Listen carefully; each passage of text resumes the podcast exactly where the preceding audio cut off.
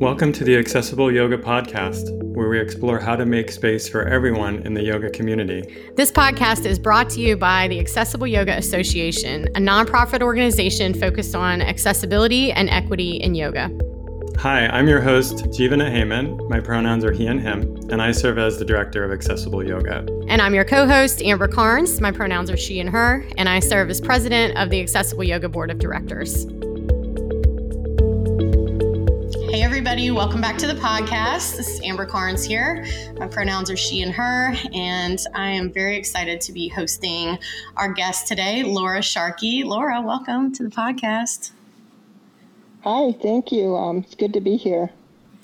So, I'm really excited to talk today about um, your work and about how folks can um, work to make their classes, their practices, their community spaces um, more accessible and more welcoming for folks with disabilities. I wonder if you will take a moment to introduce yourself to our listeners and tell them all about yourself. Uh, how do you spend your time? How'd you come to yoga? What's the work you do in the world? Whatever you'd like to share. Okay. Um, yeah, my name is Laura Sharkey. Uh, my pronouns are they, them. Um, I'm currently living in Toledo, which is Ojibwe and Ottawa land. Um, and I first came to yoga, oh, 12 years, 12, 13 years ago now. And what really uh, drew me to it was that I'd taken one or two yoga classes before that in a gym setting and just found it horrible and awful and I just didn't want to have anything to do with it. But then my favorite ever yoga teacher, who's still my favorite after all these years, Hala Khouri, uh, she did a talk at a um, at an integ- integrative medical place that I was going at the time, and she talked about how we store emotion in our bodies, and I'd never come across that concept before, and I'd never thought of it, and it just it kind of blew my mind. And and she did a just a really quick little demonstration um, hip opener with us, and it was just amazing to me to do to just do this little bit of a hip opener and and notice the feelings that came up from that and from the sensation. And and to have somebody say so you noticed that and um, and think about it now. It, it, it's important. And it just it just really it seemed like it made sense to me in a way that nothing really ever had in terms of of my physical body. I mean, up until that point, I was basically a, you know, a, a, a big meat body walking around to, to, to, to, carry my head around, I think, to carry my brain around. And um, I was, I, I'm also autistic, so I have terrible interoception. I was just not um, not at all aware of my body or what it was doing. And um, doing practicing yoga was the first time that I felt like like there was a there was a way to to become that whole person instead of these parts. And um, you know, I think that's where it's a real cliche that um, you know I felt like I was home kind of thing, the coming home thing. It's a it's a big cliche, but I think it's a cliche for a reason because there is that sense, and mm-hmm. I felt it of um, wow, I feel at home in my body for the first time in my life. I mean, I'm in I'm in my 40s, and and this is the first time I've ever felt like that. And so I I kept practicing, and um, it was a good thing that I did be, at the time that I did because very shortly after I started my practice, I I became chronically ill, and um, at that point, the yoga practice was helpful to me, but I, I was sick enough that I couldn't really do much of a physical practice at that point, and um, have never been able to do much of a physical practice since then. Uh, I do a little bit of physical yoga and I and I mainly focus on meditation and on um, you know and on the the philosophical aspects of the practice and right. uh, and it's to me that's really where the value is. I mean, you could probably call any kind of exercise you wanted to um, a yogic type practice if you set the right mindset to it, right? But um, um, so that's really been what's what's what's called me to it. Uh, the thing that that happened though is that when I started going to other yoga classes, uh, since I, I only went to to Hala's class for a long time, and and I just assumed that all teachers were like her, and that all classes, all yoga was like her classes. Right, right. And then I quickly, I quickly, quickly found out that that is not the case at all, and I came up against just an enormous amount of bias, both based on both my my physical health and my mental health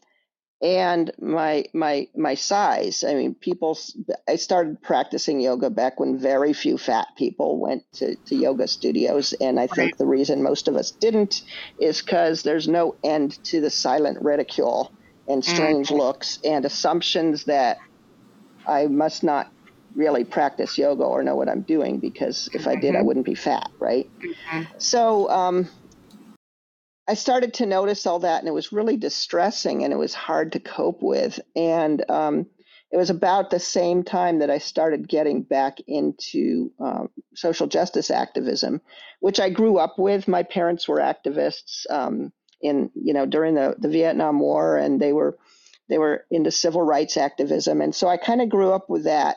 But they approached it from a very paternalistic um, we're angry that the world's screwed up and we're going to fix it, damn it, kind of perspective. And coming back to it from a yogic perspective, from based, you know, with thinking about addressing it from the from the framework of yoga, really brought me around to a place of recognizing both the need for um, for the activist, in this case me, to to be very self-aware um, to do to, the importance of rigorous self-introspection and self-discovery and also to use the tools of yoga for self-regulation so as not to burn out completely. And um, so it, i found it really helpful in that way and at the same time i was really becoming aware of how how um, ableist how um, how anti-fat, anti-queer, anti-everything that um, general yoga communities are and were. And that's improved to some degree over the years, but not really a lot. And so um, that sort of just naturally became my focus was uh, was was social justice activism um, from a perspective of a yogic framework and and within yoga circles um, as a starting place.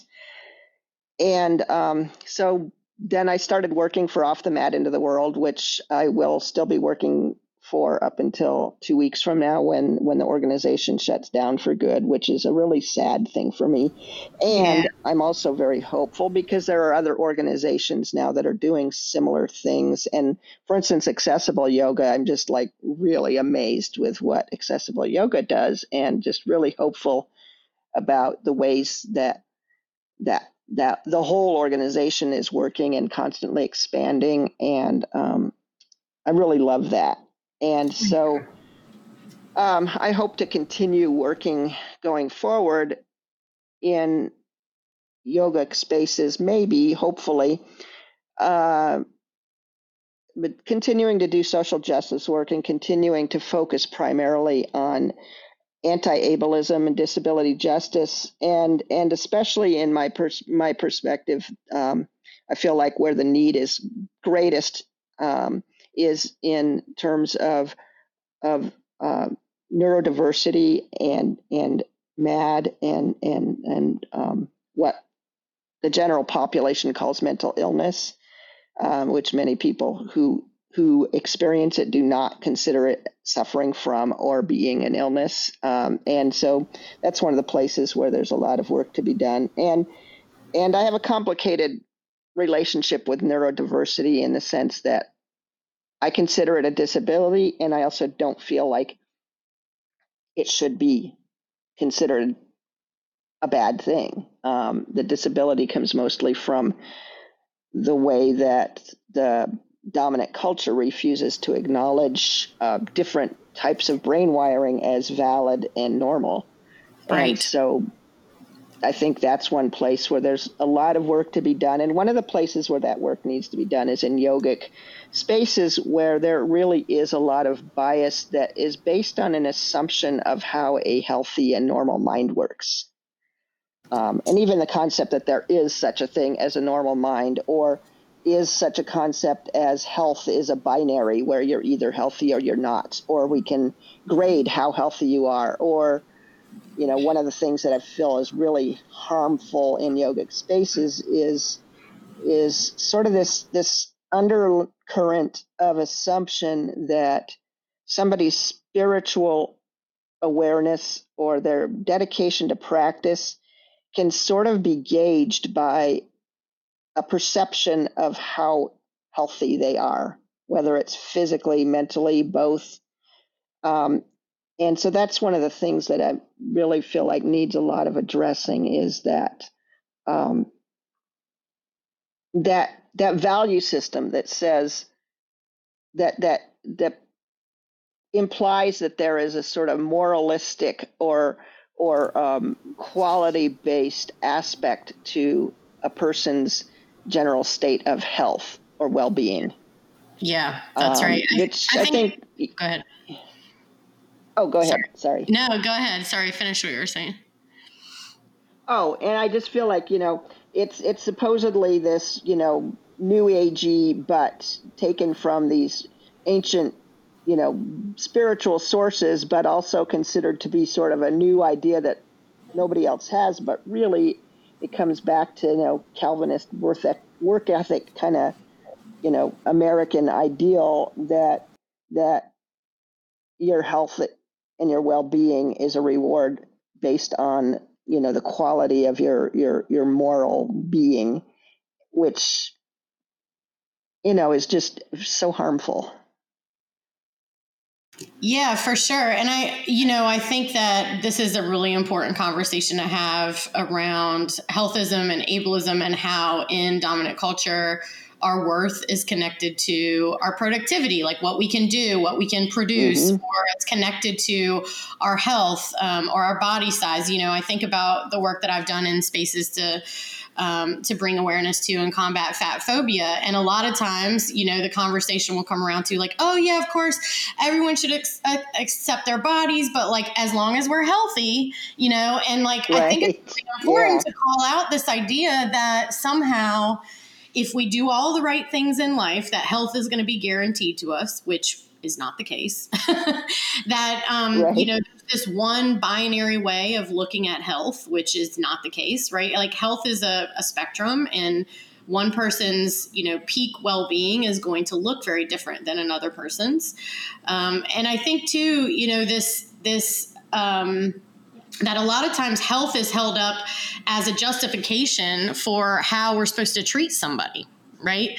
That like yes yes but the fact is that we don't deserve you know dignity and respect and care because we're healthy. We shouldn't wait to give that to people until they're healthy. Some people may never be um, the type of quote unquote healthy that dominant culture holds up. But i think that um, it's very important for us to you know, to learn to recognize the humanity in everyone and treat each other with respect, regardless of our health status, because we're all up for, you know, that taking a turn at any moment of any day, you know. Um, if nothing else has taught us in the past few years, I would think that that would be, you know, that health is not um, some sort of like reward we get for being good people, right? that um, absolutely, yeah yeah. So, I, you know, I wonder if you would talk a little bit more about that. This um, idea that um, something that you mentioned was that. Um,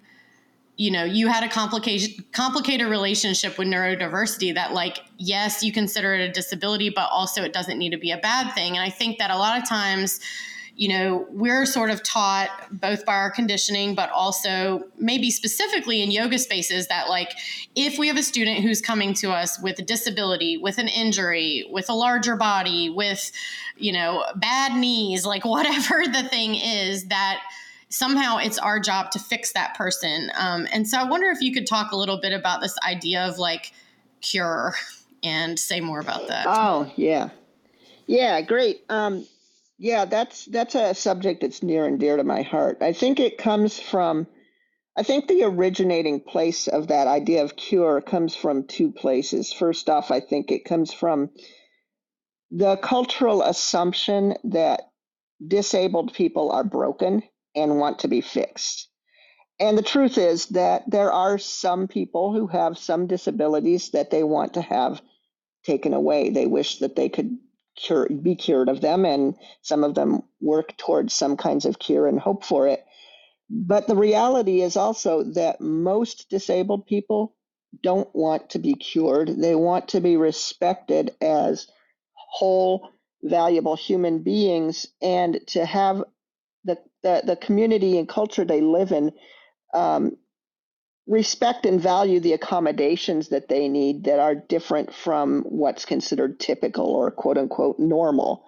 And um, then I think the other place that that we run into trouble with this is that I feel like one of the things that attracts people to yoga as as a as a spiritual practice or as an exercise modality or it's both or as whatever hybrid form of that that people um, are attracted to, there is definitely a component of that that has to do with people looking for a solution to the um, unpredictable unpredictable reality that nobody can guarantee that they will never be disabled, will never die, will never be harmed, will never suffer horrible illness, whatever. All of us are vulnerable to that. Every single person alive is vulnerable to some degree, many of us more than others because of other cultural um, and societal um, conditions. Right. But that that there's a tendency for people to want to be in denial of that, to try to somehow bypass it and work around it. And I think one thing that happens a lot in yoga communities. And and this is by no means am i trying to imply that this that this is true of everybody who practices yoga. It's it's definitely not. Uh, there is definitely though an undercurrent and a tendency and because of the commodification of yoga i think this this fear has been exploited by marketing and et cetera and it's sort of wormed its way into the culture is this idea that if you practice good enough, if you're dedicated enough, if you're skilled enough, if you put enough into it, you can somehow guarantee that you're immune from these worldly problems that everybody else has to has to cope with. Right, like um, somehow if so you practice lot, good enough, then you're not going to have to deal with human problems, right? Absolutely, yeah. And so I think what that does is that that sets up this condition where if in order to maintain that belief, you have to see you cannot maintain that belief without seeing people who who are overtly and obviously disabled or fat or not fitting some other cultural ideal. You have to demonize those people some or at the very least feel sorry for them or or assume that they just aren't practicing good enough. And so you have to devalue them because you have to believe that you have to believe that practicing enough will will get you exactly what you want. The perfect body perfect health um, you know the ability to manifest wealth whatever. Right um, right. and so there's you know that that's the other side of that coin is that you have to assume that people who aren't doing that who are obviously not doing that must be doing something wrong. Yeah um, and, some, when and somehow maybe you know better than them, right? yeah, yeah, or or somebody knows better, and or you're you know you're trying and they're not, um, and you know, and then that then then that kind of leaks into the idea of teachers wanting to help people overcome those kinds of um, things, like you know, I can't tell you how many times I've had a teacher tell me that um, if I just meditate enough, I won't need my uh, psychotropic medications. And the truth is, is that you know what? That's not true. I've tried it. It doesn't work. Um, it helps, you know. The, and I think that's the thing. That's the grain of truth in there. Is that all of these practices, of course, they help you be healthier. Of course, they do. They help you. You know, they're tools for self care. But that's it. They're tools. They are not cures.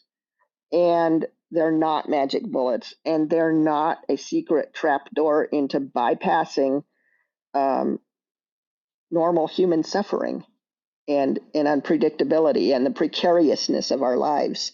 That's something that we need to learn to accept. And I think that's really what yoga practice should really be about is mm-hmm. when we do our meditations or, or asana, when we when we um, Mm-hmm. you know do self interrogations and when when we get to know ourselves what we really need to come to know is how are our fears about these things guiding our lives? And how do we instead accept and acknowledge that that precariousness that fear that unpredictability that's part of life. And what we have to do is learn to live with that discomfort rather than trying to find a way to evade it. And i think that you know, so that bypassy thing that really, I think, in in in a in an indirect but very very substantial way, um, contributes so much to all forms of oppression, whether it's ableism, racism, um, anti-queer bias, anti-fat bias, all of these things. Um, there's a there's an element of that bypass that that really necessitates shoving people into those groups and and coming up with reasons that are their own fault for why they are oppressed. Right, right. And so that then then with with with disability there's that added thing of this is something that maybe could change and we can help these people. Yeah, we aren't right. there yet with disability. We still have this cultural belief that disabled people would really rather be like non disabled people. And for some, that's true. For most, it's not. Right. So, what, it, you know, if, if the wrong mindset for us to have as teachers is like, oh, here's a person that I can fix, that I can heal, that I can somehow, you know, make whole, that's what we don't, you know, want to do. Um, what what is it that you would want teachers to have a mindset when they approach their students? I know that um, uh, one thing we want to avoid is this sort of you know savior complex or treating disabled people yes. like they're you know children somehow or something like that um, what does it look like instead if we don't do it that way uh, i think what it looks like is first and foremost is uh, i think the first most important uh, learning not to be ableist thing that a person can do is to recognize that there is no disability there isn't a single one that makes the disabled person less of a person than the non disabled person. That person deserves the same dignity, respect, and, and consideration as non disabled people. And there is no moral or, or um, no moral or character grading aspect to a disability that you can point to. Um, you can't look at a disabled person and say, well, they must not have moral character because they're disabled, or they must not be capable. Um, and and I think that, and this is where we come into, you know, looking at the word disability. Um, there's, I'm not going to go into too much detail, detail on it, but but I think the general distinction that I like to make sure people are aware of that helps to explain how disability works in this culture is that there are two general models of disability that that you you can look at. One is the medical model, which places the disability in the body or mind of the disabled person, as in, say, there's something wrong with that person. They have to sit in a wheelchair because there is something wrong with their legs. Um, they can't get up to the, that building because there's stairs and they're in a wheelchair. Um, So, you know, it's because there's something wrong with them that they can't get up there. Then there is the social model of disability, which says the source of disability is in the culture and in the way that we accommodate people who don't have the same physical or emotional structures as we as a dominant culture expect people to have. And so from that model you would not say that person can't get into that building because their legs don't work. You would say that person can't get into that building because we have not built a ramp that their wheelchair can access. Right. Right. Um, and so it's two different ways of looking at the disability. One places it in the body of the person, in the body mind, and the other places it in the ways that the, the, the dominant culture fails to accommodate and make the world accessible to disabled people.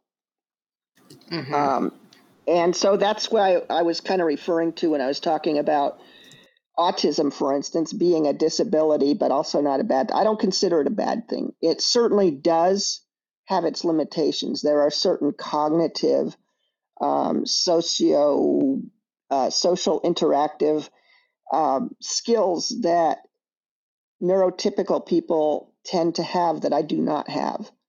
Um, and there's also some skills, awarenesses, senses, you know, types of perspectives that I have because I am autistic that the vast majority of neurotypical people don't have any concept of. So, what I feel is limiting and disabling about being autistic is not being autistic itself, but the way that this culture is biased towards neurotypical brain wiring. And I, I have to caveat here that when I'm talking about autistic and and and neurotypical, I really should be saying autistic and allistic. Uh, meaning not autistic because mm-hmm. autism, autism is not the only form of neurodiversity. And um, I am speaking from a limited viewpoint in that I am autistic, but I don't know as much as I should about all other forms of neurodiversity. So um, I just want to put that caveat out there that um, I do not intend to to um, disavow or ignore other forms of neurodiversity other than autism, but just that speaking from my personal perspective, that's that's what I experience. We'll be right back with the podcast after this message from Love Your Brain. March is Brain Injury Awareness Month, and did you know that yoga and meditation can support people healing after a brain injury? Love Your Brain is a nonprofit that improves the quality of life of people affected by traumatic brain injury, including concussion, through free research backed yoga, mindfulness, and retreat programs and certification level trainings for folks interested in neurodiversity and yoga. This month, Love Your Brain is hosting their annual Mindful March Meditation Challenge.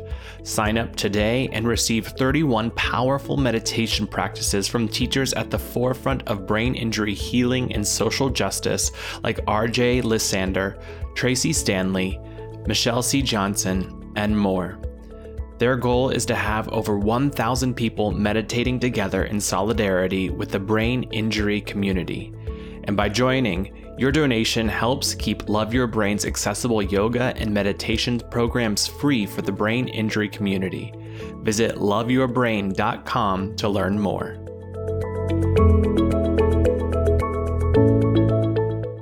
So, I know that we've talked about um, the fact that you know the way that yoga has been commodified or co-opted um, into this sort of moral model of healthism and um, this commercialized wellness that it actually tends to amplify ableism in yoga communities to a degree maybe more than you experience it in the sort of general dominant culture. And i wonder if you could talk a little bit about um, you know, for those of us who have noticed this, for those of us that want to do something about it, what can teachers, studio owners, other practitioners, um, what's important for us to do? How should we start addressing this ableism in the spaces we occupy?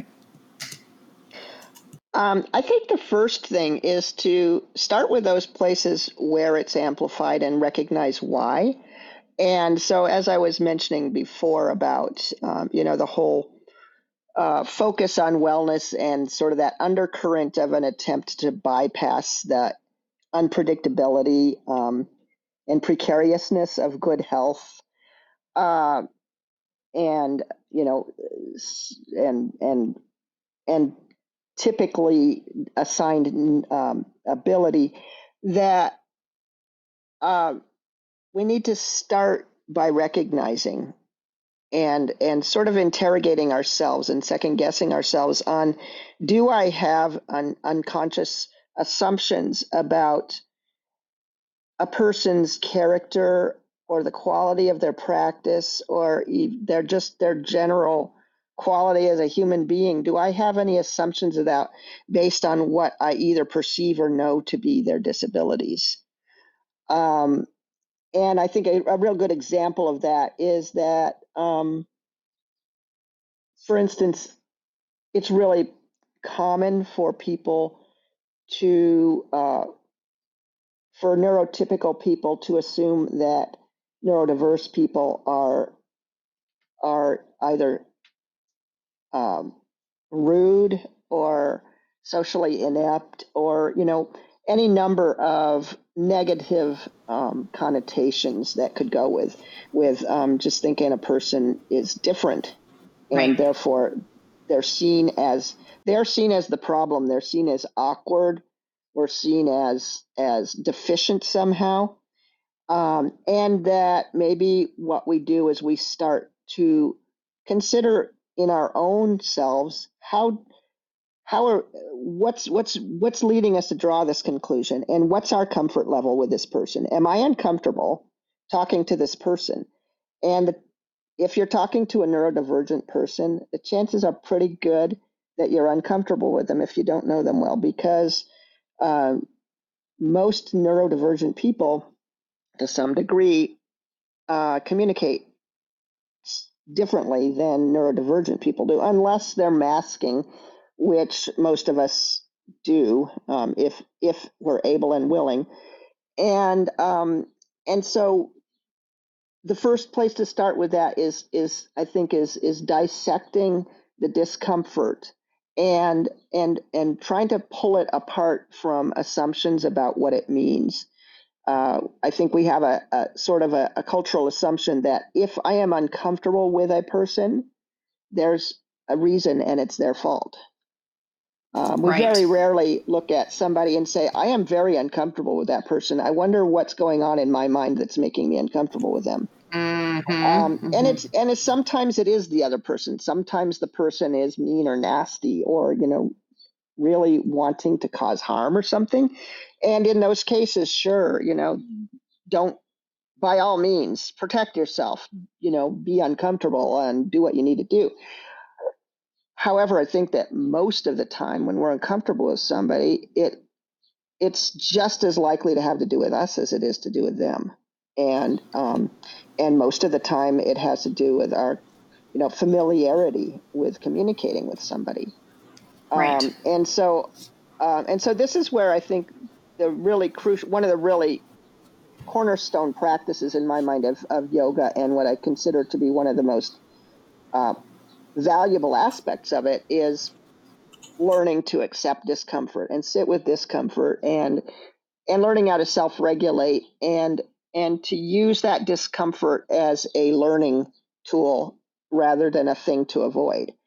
And um, you know if i can accept the discomfort then i can sort of look at it and see okay well what is exactly is making me uncomfortable?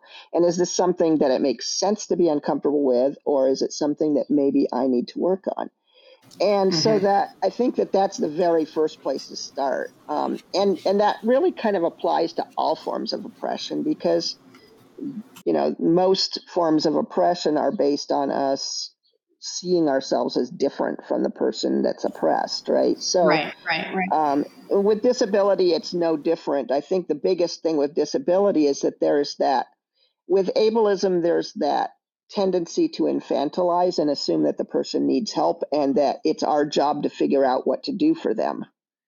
Mm-hmm. Um, and so that leads me to another part of what we can do is don't believe that you have to know what to do for that person and don't feel intimidated or, or don't let yourself be um, overwhelmed or intimidated about learning about disability because you feel like you're going to need to know everything there is to know about every disability out there. That is not the case. And while I think it's really, truly, crucially important to for there to be teachers who understand various types of disabilities and to know how to skillfully teach to people whose whose bodies and or minds um, uh, need accommodation um, that requires a special skill set. That's very important. And I don't think it's really the place for anybody to start. I think where people need to start is with recognizing that the very first thing you got to do is recognize that person as a human being who who unless there's an indication a definite indication that that person is unable to communicate with you what they need, you need to ask them. You need to let them right. collaborate, mm-hmm. collaborate with you in the solution and ask them, talk to them. Let them guide you as much as you guide them. Um, and learn about it. You know, learn about if this is, especially if it's somebody who might come back to your class, if you're a teacher, learn what you can about them and their condition. And part of that learning has to be about has to be asking them because just like with any other form of oppression, um, ableism, you know, disability is not a monolith, not even within a you know a specific kind of disability.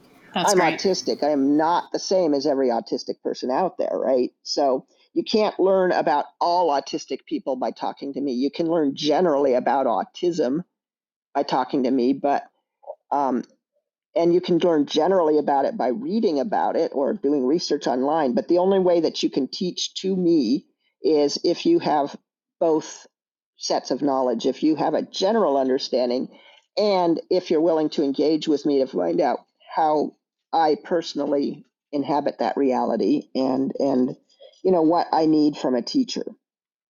And so yeah. Yeah. I think in a way this is kind of good news for teachers in that in order to learn to be less ableist, you do not have to know everything there is to know about every physical or emotional or mental disability out there.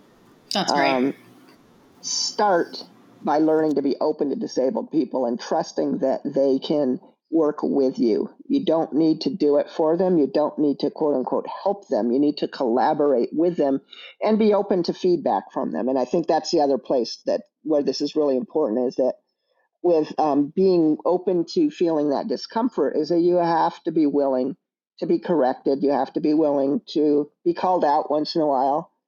Um, and, you know, the same that's true of learning any new thing. You're going to make mistakes. Everybody does. And there should, you know, we're taught in this culture to be ashamed of that. And we need to practice um, resisting that shame because there's no shame in making a mistake. The shame comes, I think, where, where shame is valid is in how we respond to the mistakes we've made and whether we, you know, are hold ourselves accountable for them or not and try to try to learn to do better. That's right. Yeah. I think it's, you know, I'm really glad you're talking about this because I think especially for you know yoga teachers who maybe don't inhabit as many marginalized identities or any marginalized identities you know it can be very um, intimidating right? We want to help people but we don't want to offend and all that kind of stuff. And mm-hmm. i you know i get a lot of questions from people of like okay i want to incorporate this social justice stuff but i'm afraid to say in the wrong thing. I'm afraid of offending someone. And i just tell them like you're going to you're going to offend people. Mm-hmm. You're going to say the wrong thing. You're going to mess up. You're going to get called out for saying something racist, saying something ableist. You're going to embarrass yourself, but this work is worth it. And the more resilience mm-hmm. that we can build up to kind of sitting in those uncomfortable situations of like, okay, there's this student who just came into my classroom. I really don't understand what's going on with their body. And now I have to approach them as a human being mm-hmm. and talk to them and, and listen to what they say and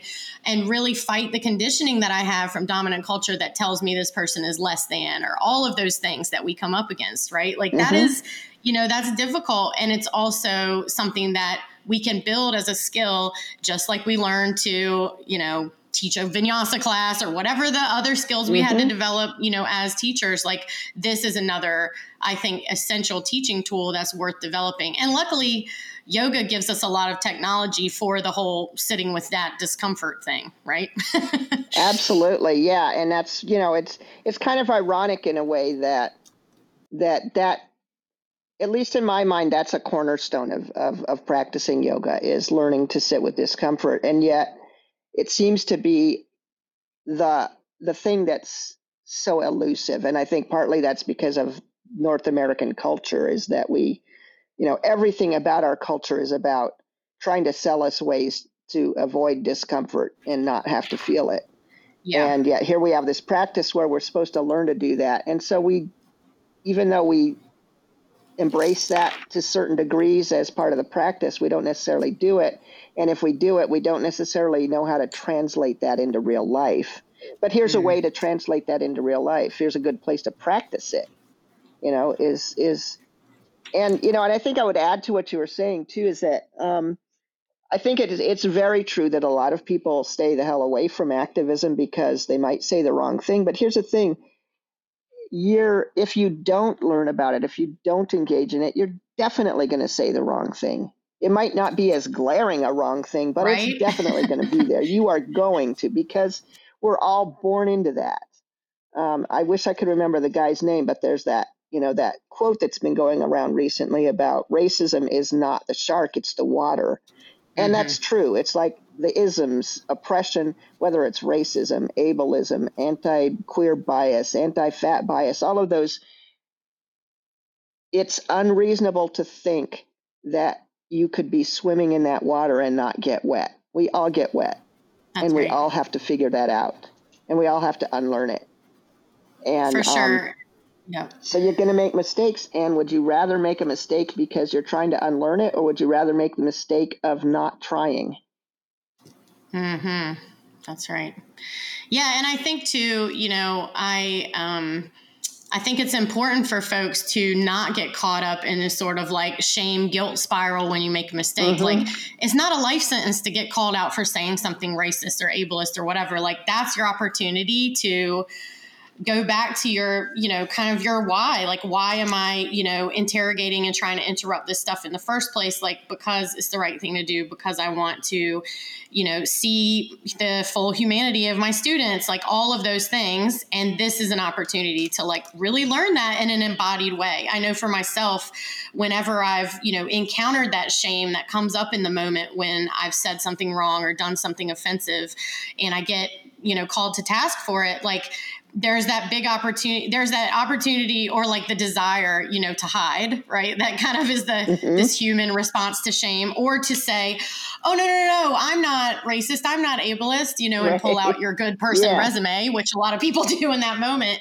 but really yes. that you know if our goal is to um, be able to start to dismantle these um, systems of oppression that we've been, like you said, trained into and born into, that those are the moments, those moments of like extreme discomfort, I think that can be the biggest learning opportunity because if we yes. do, if we are able to listen, you know, to that feedback, to the critique from someone whose lived experience is so different than ours, you know, we can we can really change the way that our future interactions with um, you know, those types of people in those types of bodies who we've been taught to be afraid of or distance ourselves from.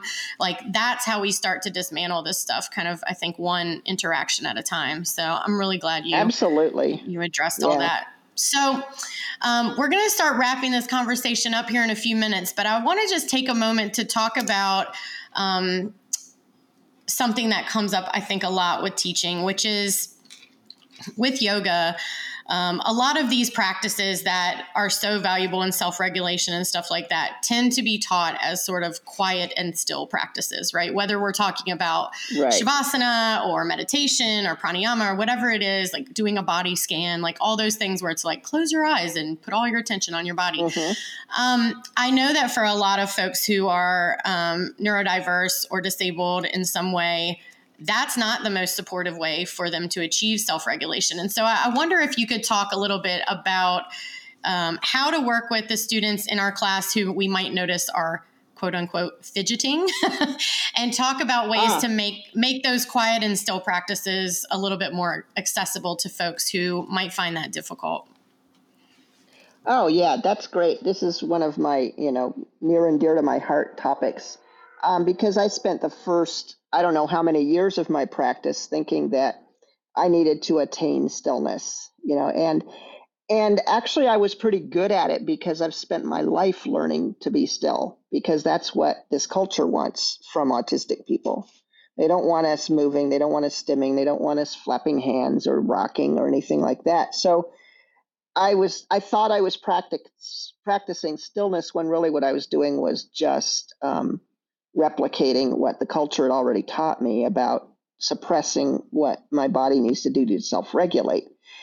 Um, and so as I started to, you know, to learn more about that, um, I realized that that there is that there's an oppressive nature to the assumption that if somebody is moving in a way that would be fidgeting, if one person did it, it's oppressive to assume that that's always fidgeting because fidgeting has a bad connotation. It's it's there's an assumption there that the person is trying to distract themselves or that they're right. not invested in the practice or they want to be somewhere else mm-hmm. or they're mm-hmm. just you know not paying attention or whatever number of things and it's possible that maybe that person is fidgeting maybe they are but if they are so trust them to figure it out and and and you know regulate themselves if they're not then that needs to be respected as something that is important for that person and i think this is where we come into again this place of not assuming that a disabled person, especially a neurodivergent person, needs you to tell them how to be. They don't need you to tell them how to be. They need your guidance and you holding the space so that they can explore what works for them.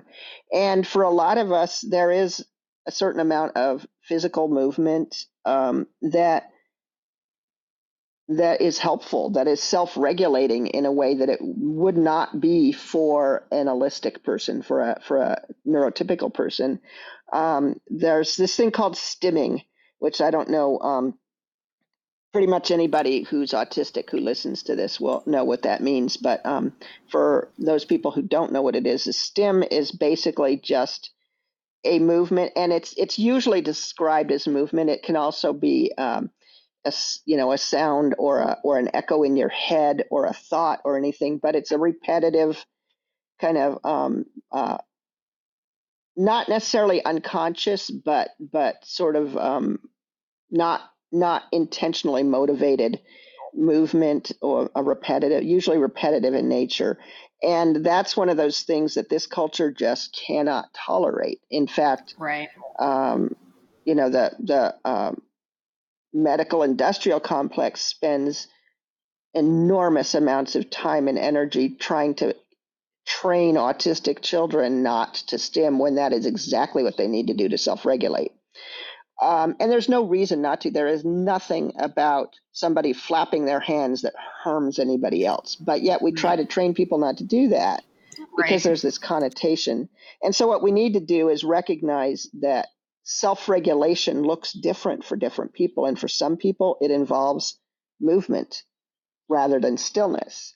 And I can say for myself, from my own um, my own experience, for instance, that um, my body tends to rock sometimes, um, and I also have some other small um, physical movements that that are self-soothing for me that tend to self-regulate me.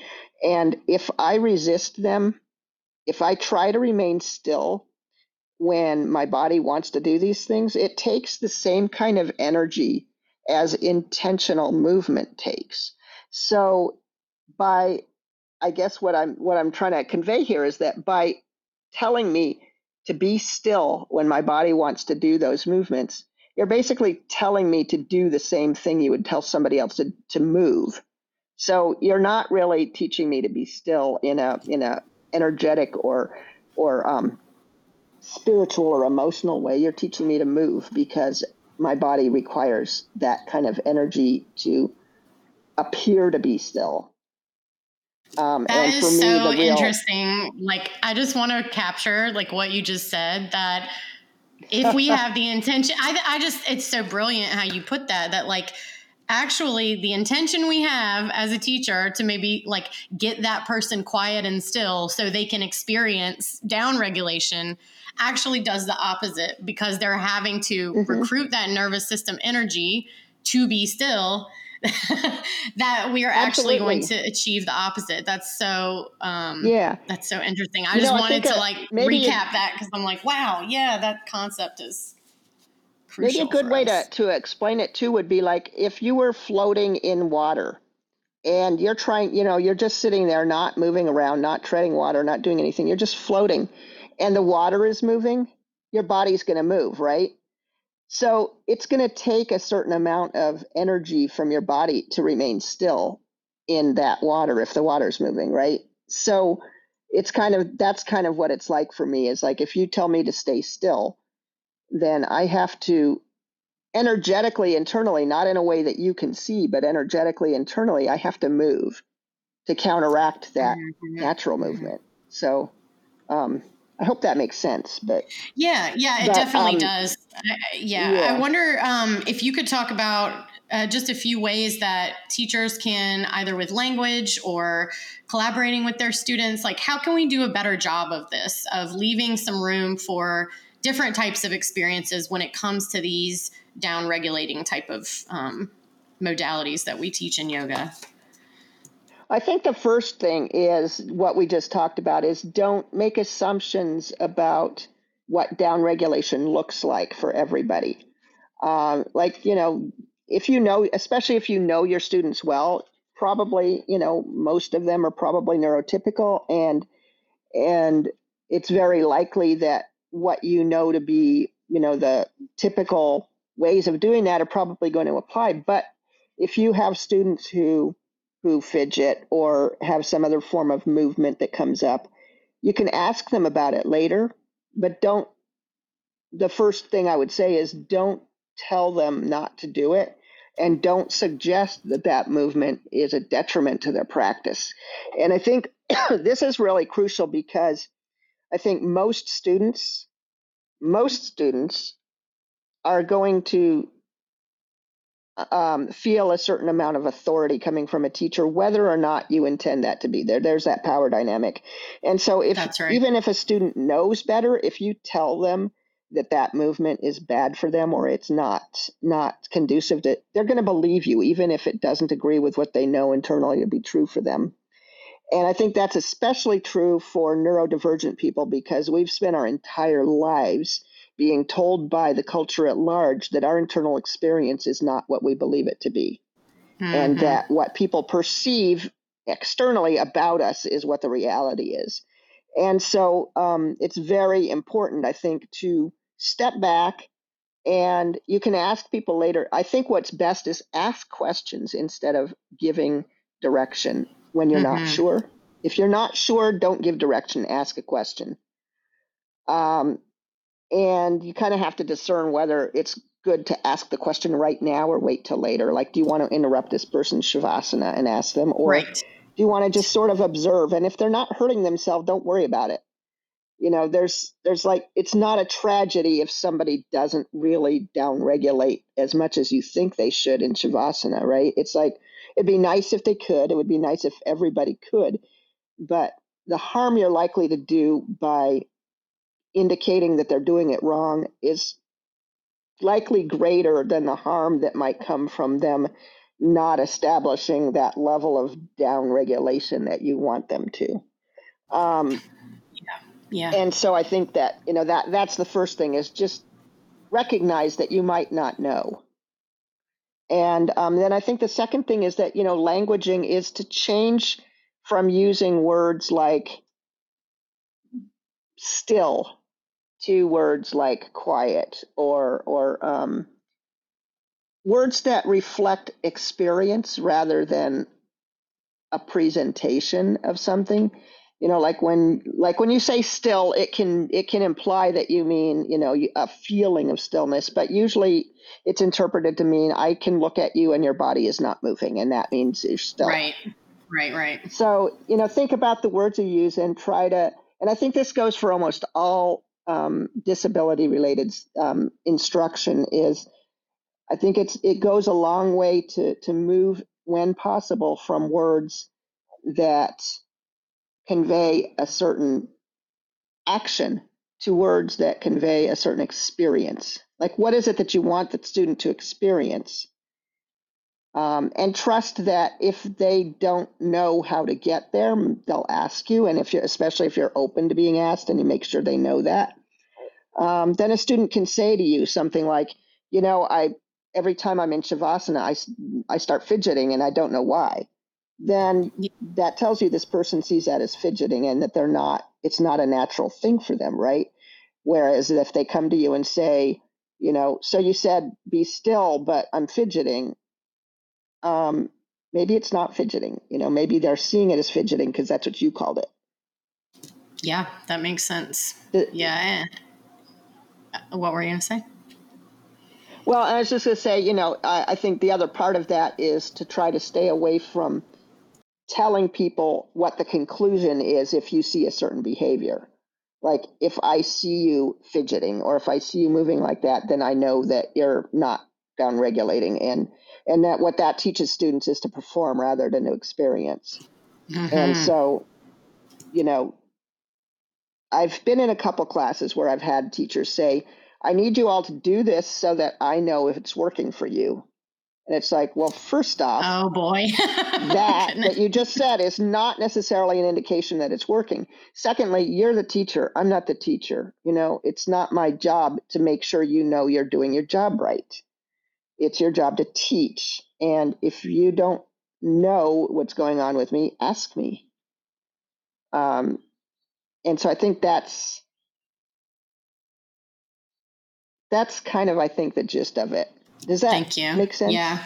No, that's wonderful. There's some really good practical tools in there that I think folks can take into their teaching right away. And we've we've covered, I think, a lot of things that are really important um, in, you know, as teachers like no matter how much we want our students to like experience all the benefits the practice that we've experienced or whatever that you know that desire to help folks like the fact is that our students are the experts of their own bodies and they are responsible for their practice not us and yes. you know we can do everything that we can to get closer to you know precise language and making a space that feels welcoming to everyone and and all of that and that is our work not the you know the outcome or the conclusion um, right. that if we can stay non-attached to that then right. i think that's more appropriate for us as teachers right to um, to yeah. be invested in you know meeting our students where where they are and collaborating and co-creating that experience and and learning more about difference um, and different lived experiences.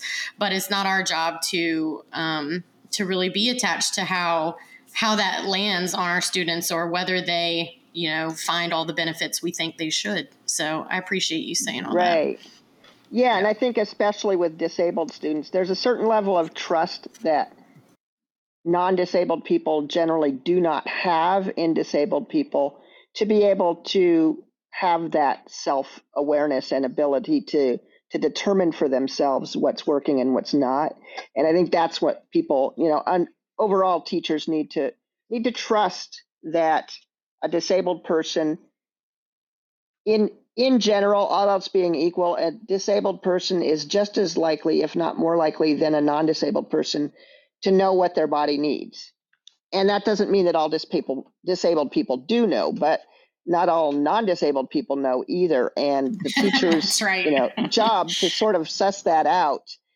Um, it's not different for a disabled student than for an able student, the non-disabled student. It's the same applies. You have to trust them to a certain degree and you have to teach to a certain degree and use what you know and there you have to find that balance and and that's kind of the hard part of it right um, mm-hmm. but that you don't want to come at a disabled student with the assumption that they need your help and they don't know that's you right. need to you know kind of get to know them and learn about them and find that out based on your experience interacting with them not because of what you know or don't know or or presume or assume about their disability That's right.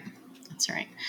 Well, thank you so much, Laura. I'm I'm really glad we got to have this conversation. I think we Me you've too. touched on on so many important points that um, you know we can continue to to work on and embrace, whether we're teachers or just yoga students who are encountering folks that Yeah. may be different from us. And I so appreciate your perspective here. I'm wondering at Thank the you so close here, are there any final thoughts you'd like to leave folks with, or can you tell us um, how do folks find you? Do you have any anything coming up you'd like folks to know about?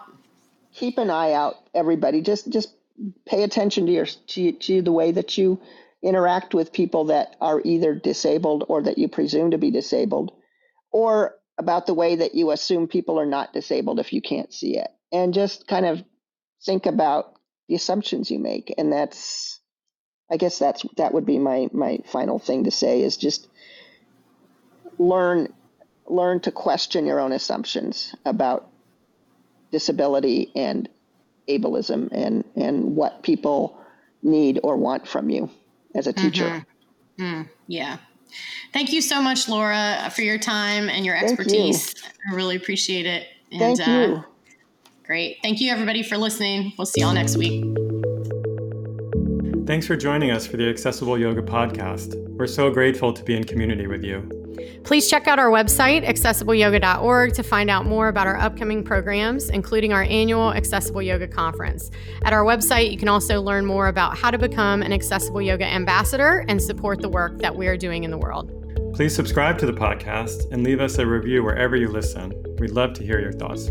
You can also submit a question or suggest a topic or potential guest you'd like us to interview at accessibleyoga.org. See you next time.